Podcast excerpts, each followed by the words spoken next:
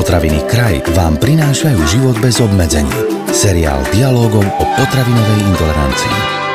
Ak ide o stravovanie, existuje jeden fenomén, ktorý podľa vedeckých štúdií predĺžuje život, zoštihľuje a zbavuje zdravotných problémov. V našich končinách ho poznáme pod pojmom prerušovaný pôst. Vitajte pri počúvaní ďalšieho dielu seriálu Život bez obmedzení, v ktorom sa dnes tejto populárnej problematike povenujeme podrobne. O fundovaný pohľad na vec sa ako vždy postará pán doktor Peter Minárik, odborník na zdravý životný štýl. Poďme na to.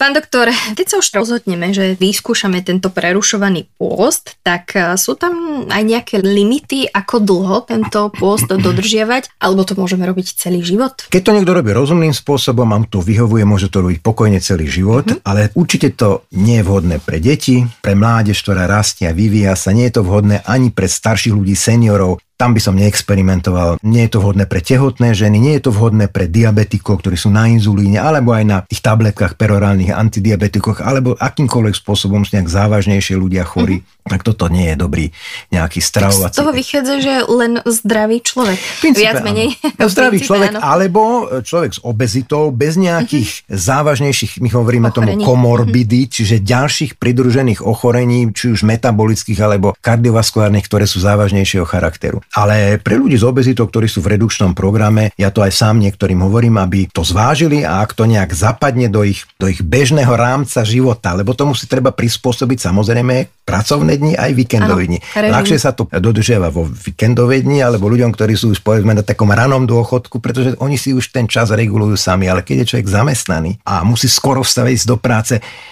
tak e, treba si aj povedať, že jak to vlastne vyzerá, čo vynecháme z tej stravy. Vlastne, ano. Ktoré jedlo? Hovorí sa, že raňajky sú grunda, bez raňajok nie je vlastne zdravá výživa. A mnohí, ktorí praktizujú intermittent fasting režim, tak vynechajú práve tie raňajky. To je presne to, čo som sa chcela opýtať, že áno, že musíme si teda vybrať, či budeme raňajkovať, alebo budeme večerať. A vy ako odborník na zdravý životný štýl nám na to odpoviete ako? Raňajkovať alebo večerať? Lebo niekto tvrdí, že raňajky sú základ dňa, že bez raňajok, to si vlastne povieme aj v ďalšom podcaste, akú úlohu hrajú tie raňajky v našom dennom režime. A niekto tvrdí, že teda sa potrebuje navečerať, aby potom na druhý deň vládal. Tak ako to je?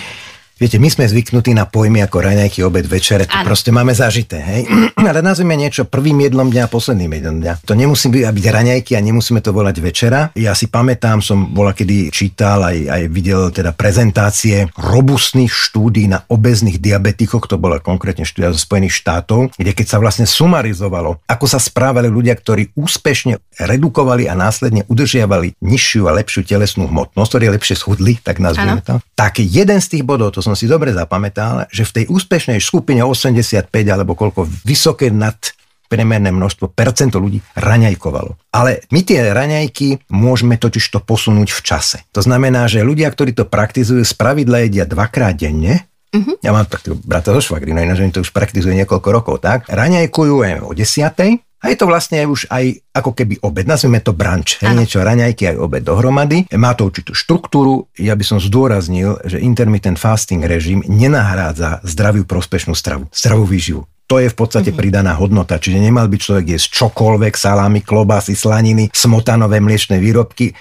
Platí, že striedbo aj v tom. Ale, ale intermittent mm-hmm. fasting a toto to, to vyrieši. To nie je kompenzácia, to je pridaná hodnota. A potom vlastne sa konzumuje druhé jedlo v priebehu dňa. Najlepšie, keď budeme hovoriť o modeli šestnásť ku ôsmim, tak v osemhodinovom intervale budeme jesť, čiže medzi tým prvým a tým posledným denným jedlom môže byť aj osem hodín, to môže byť aj o šestnástej, o sedemnástej hodine, ale potom už nejeme nič. Môžeme piť vodu, môžeme piť nesladený čaj, môžeme piť kávu, ale nesladíme, nepridávame mlieko a hlavne nepridávame tie sacharidy, lebo my chceme vlastne, ak by si niekto osladil čaj, no tak už to nie je intermittent fasting v tej dobe, kedy by nemal jesť, pretože už si vlastne pridal sacharidy, aj keď si len osladil čaj. Ale pitný režim musí byť dostatočný. No a vlastne tých päť denných chodov sa vlastne presunie do dvoch denných chodov a príde medzi tým sedemnástou hodinou alebo najneskôr osemnástou hodinou večernou, podvečernou až do tej, ale teraz nie šiestej, siedmej hodiny, ale posunutej do poludnejšej hodiny. Ano. Tá fáza a povedzme to môže byť dvanásť, menej ako dvanásť hodín by to nemalo byť, aby to bolo metabolicky účinné. Mhm, čiže ak by sme chceli tých päť chodov, o ktorých sa rozprávame, vtesnať do toho osem hodinového režimu, no. keď, keď môžeme jesť, to nie je v poriadku? No je, to, to, je, je, to, je, to je v poriadku, keď to niekomu vyhovuje. Ano. No ja sa rovno priznám, mne to až tak nevyhovuje, pretože ja chodím teda z dnešný deň, he, o siedmej ráno už musím byť v práci v meste, ja vstávam o tri štyri na päť, o piatej áno, raňajkujem, ale zasunul som si jednu dlhú prestávku priebehu dňa, kedy nejem, takže mm-hmm. do istej miery to robím aj ja, lebo obedujem, obedoval som dneska o druhej, ano. A vlastne medzi tou piatou a tou štrnástou hodinou nejem nič, to som si zvykol a už ma neláka žiadna desiata a to tam mám niekde taký šuflík, kde len natiahnem sa ruku a môžem si vybrať nejaké cukríky a čokoládky. Tomu až ani nemusím odolávať. Nevadí mi to, každopádne pijem len vodu a nesladenú kávu a jeden takýto interval dlhší som si zaviedol v priebehu, ale nie je to šestnásť hodín. Áno, teda hovorili sme o modeli v prípade toho prerušovaného pôstu, model šestnásť osem, to je ten model, ktorý aj najviac odporúčate, alebo...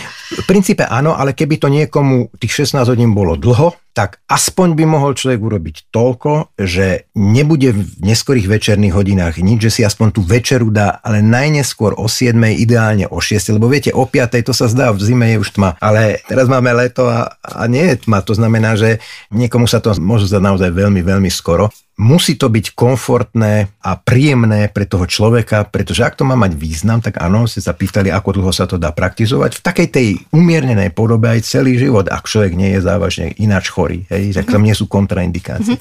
A je lepšie posunúť si ten interval u osem hodín, keď jedávame, na tú skorú rannú hodinu, na tie skoršie ranné hodiny, alebo pred obedom, alebo na večer. Nedočísal som sa vyslovene nejakú odpoveď na vašu otázku, že teda vlastne kam má byť posunutý ten osemhodinový interval, v priebehu ktorých sú tie dva, môžu byť aj tri chody. Mm-hmm. To môžu byť aj tri chody, ale tam je dôležitý ten interval áno, toho nejedenia.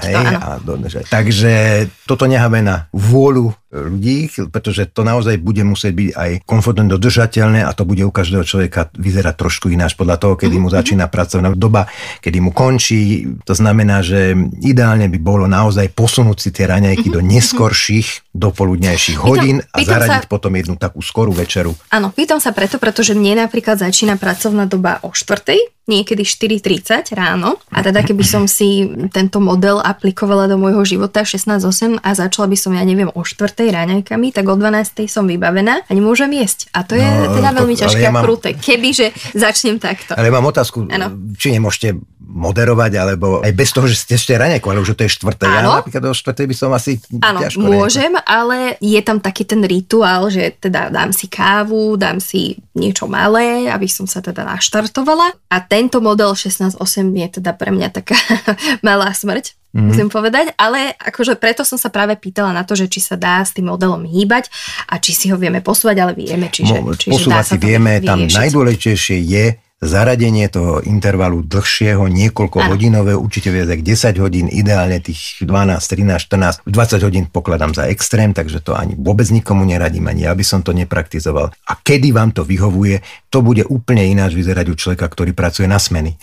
Ale ešte raz, ja si skôr myslím, že ľudia, ktorí majú nepravidelný ten životný štýl, že oni to asi nebudú veľmi praktizovať. Takže ak to niekto nepraktizuje, nič zlé pre seba nerobí. Ešte raz, nenahrádza to taký ten model zdravý prostredí bezpečnej výživy. My teraz nemáme čas o tom hovoriť, hovorili sme v iných podcastoch. Zdravá výživa má bazírovať prevažne na rastlinnej strave a živočíšna strava má byť s nižším obsahom tuku s výnimkou mastných rýb. Máme dostatočné množstvo ovocia, zeleniny a tým pádom rastlinnej vlákniny a všetkých tých živín, ktoré majú ochranný efekt na chronické civilizačné ochorenia a okrem iného podporujú aj rast a množenie prospešnej črevnej mikrobioty, mikroflóry v staršej terminológii, čo je veľmi, veľmi dôležité, pretože to je vlastne ako keby súhrn ďalších tvorov v našom tele, ktoré nám môže škodiť a ktoré nám môže veľmi, veľmi osožiť. A my si ho živíme, aj tie prospešné, aj neprospešné baktérie pod tým, čo jeme. Mm-hmm. A to už nie je o intermittent fastingu, to je o tom, koľko máme rastlinnej stravy, vlákniny, tých prospešných sacharidoch, z čoho tie prospešné mm-hmm. baktérie žijú. A sa zistilo, že ľudia, ktorí majú, konzumujú príliš veľa živočišných tukov, to sú tie salámy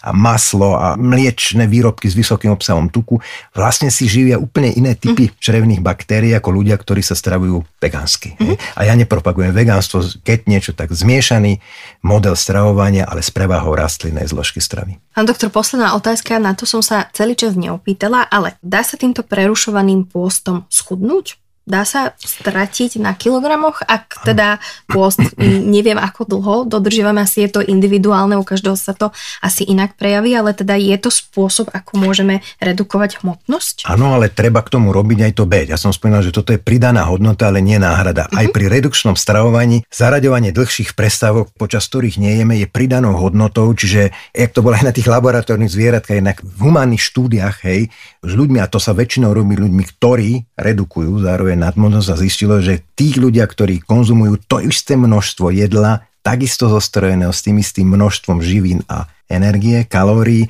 pri tomto režime alebo pri kontinuálnom jedení lepšie schudnú tí, ktorí si zaraďujú tieto prestávky. Ale mm-hmm. ešte raz, iba z intermittent fasting režimu človek neschudne, lebo človek sa nabaští a zje toľko energie prebytočnej, ktorú nevybehá žiadnym športom, žiadnou fyzickou činnosťou, tak potom toto je príliš málo, čiže treba tu trošku k tomu komplexne pristupovať. Je to pridaná hodnota. Niektorí tvrdia, že je to diéta tisícročia. Iní veria, že nejde o viac ako len premyslený marketingový ťah. Aj v týchto súvislostiach sa spomína populárny fenomén známy ako prerušovaný pôst. Veríme, že ste si po vypočutí dnešného podcastu urobili v tejto veci jasno. Najbližšie sa s pánom doktorom Petrom Minárikom porozprávame o raňajkách a o tom, aká je ich úloha v našom stravovacom režime. Tento podcast vám priniesol Kraj. Moderné slovenské potraviny.